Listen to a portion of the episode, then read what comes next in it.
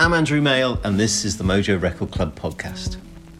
The idea behind the Mojo Record Club was a way to bring together Mojo's family of record lovers, musicians, crate diggers, special guests, readers, and fans, and to all share our favourite classic albums, weird lost gems, and brand new revelations.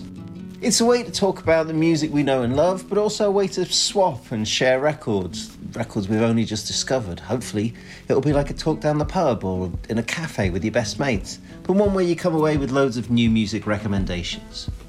The first week's episode also comes with an exclusive, unpublished extract from my cover feature conversation with Patti Smith.